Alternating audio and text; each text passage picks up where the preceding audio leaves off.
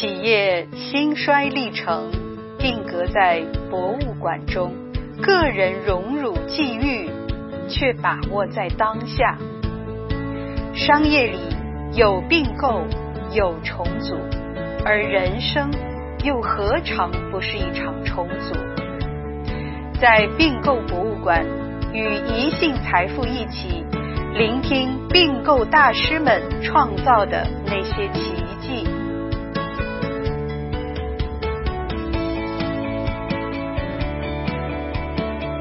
重庆前市长黄奇帆先生被誉为金融市长，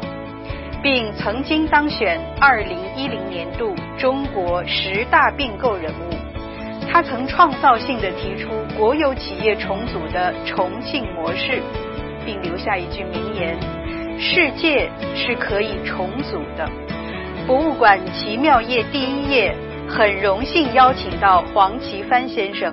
与他深入探讨人生和事业的资源优化配置和并购重组。搞重组的人，人生经验或者体会，就是一句诗词。叫做山重水复疑无路，柳暗花明又一村。也就是说，在困难重重的一个污泥浊水里，一个各种问题交错的困境之中，通过资源优化配置，通过重组各种要素，走出一个捷径，把问题化解了，柳暗花明又一村了。这个心境是很愉快的。那么重组的本质就是资源优化配置，就是在体制机制资源配置上做文章，那么最终解决各方面的问题。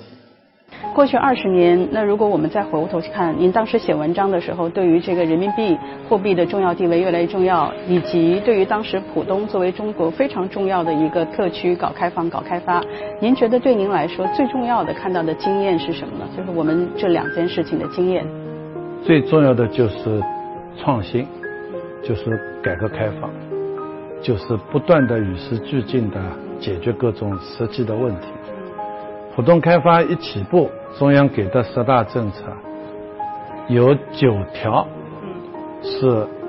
独一无二的创新的，比如允许外资搞银行，允许外资搞保险，允许外资搞各方面的百货商店，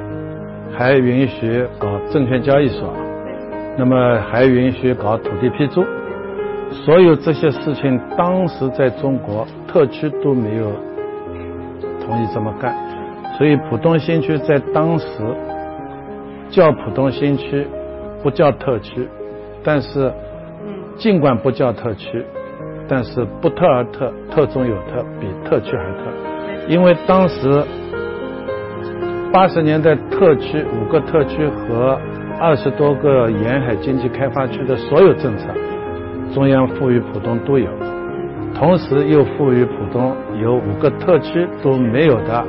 保税区政策、证券交易所政策，或者还有金融、商业开放，相当于我们现在服务贸易的开放。所以在这个意义上讲，浦东的这些打破常规、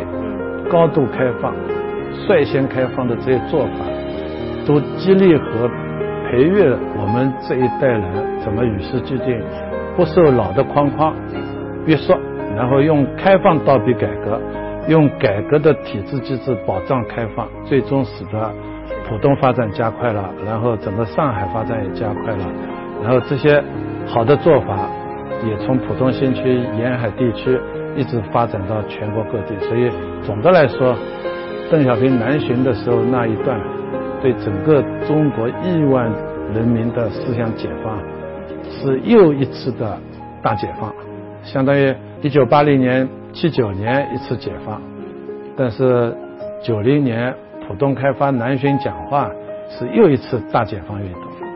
我不知道您是不是知道哈，就是当谈起您的时候，您身上有非常鲜明的个性，这是在大家心目当中都有的共识。您刚刚提到的一个字“创新”，就是您身上非常鲜明的个性，因为每次在您的讲话的时候的这个理论萃取和这个经验的萃取的能力，这个创新能力都非常的与众不同。那另外一个大家都有的共识就是您的学习能力，大家都对您的超强的学习能力有觉得不可思议的认知。对这点您是怎么理解的？因为我自己是七五年生人，那从我们这个年代，其实竞争是非常激烈的，因为我们毕业的时候没有可以分配的工作。我们需要自己去竞争工作岗位和工作职位，所以在学习能力之上，我们自己是有挺深刻的认知的。就是你其实淘汰的时候，不是被别人淘汰，是被自己淘汰。如果自己不具备学习能力的话，在您身上体现的非常重的一点是您持续不断的在学习。这一点是什么支撑着您一直持续不断的有这么强大的学习能力？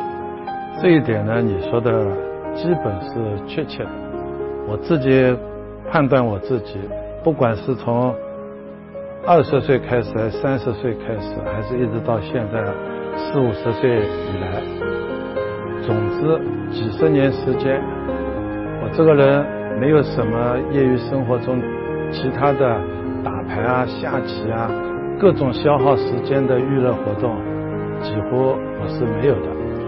然后音乐也没有，最多听一下，但是我不会去花时间去学。然后呢，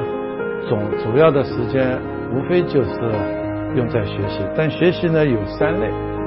第一个呢，当然要读各种书，包括学中央的各种文件、专业性的材料。那么也包括就是我们生活中各种各样新的、新时代新的前沿的各种书。第二个呢，就是读书读书呢，还是要读最重要的要读原著，读。最深刻的那些思想，读了以后呢，一般一本书要真把它读懂，那你可能是要放在呃一个地方，让你反复的可以读的地方。那么这样的话呢，最终这本书扔掉，你自己如果来讲这本书都讲得清，这算是真读了。所以我们每每个月、每年都会碰上很多资料，资料呢。你拿到以后，最初看的时候呢，只是做了一个甄别，觉得是一般性的就扔一边去了，包括报纸上的材料也就扔一边去了。但是如果我觉得是有用的材料，就放另一边，然后就可能反复的去看，这是一个。第二个呢，当然不是光靠读书来的，还有跟各种专家、学者、同事，有知识素养的同事聊天。这种聊天呢，一杯清茶聊几个小时啊，还是经常会有的。这都是与有智慧的人聊天，本身就是一个智慧的互补嘛。第三个，当然你在工作中要善于总结，呃，刚才说的各种重组也好，扩展、兼并，这重组里的各种东西也要结合书本知识、理论知识来总结、来归纳。如果读了书实话不古，你总是。墨守成规，你也做不好事。所以读书读书要把它读活。除了读书和学习可以让我们体验到生活当中的幸福感之外，那当您有感觉到特别绝望、不开心的时候，用什么方法？我没有，因为我刚才说了，一个人最好的办法，如果就是能够山重水复疑无路，柳暗花明又一村，经常能够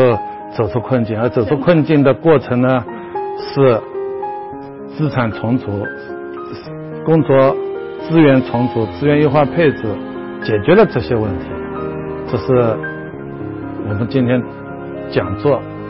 重组是资源重组的本质是资源优化配置，重组的最高境界、最愉快的地方、乐趣就在于柳暗花明又一村。所以，一般经常有这种习惯的人，不大会害怕困难。困难反而是一种刺激，是一种挑战。然后想着这个困难，我刚才说，困难问题解决的资源不在天上，不在别人手里，就在你的手边、脚边、身边。然后你用脑子稍微看一下哪些资源一组合，把它化解了就化解了。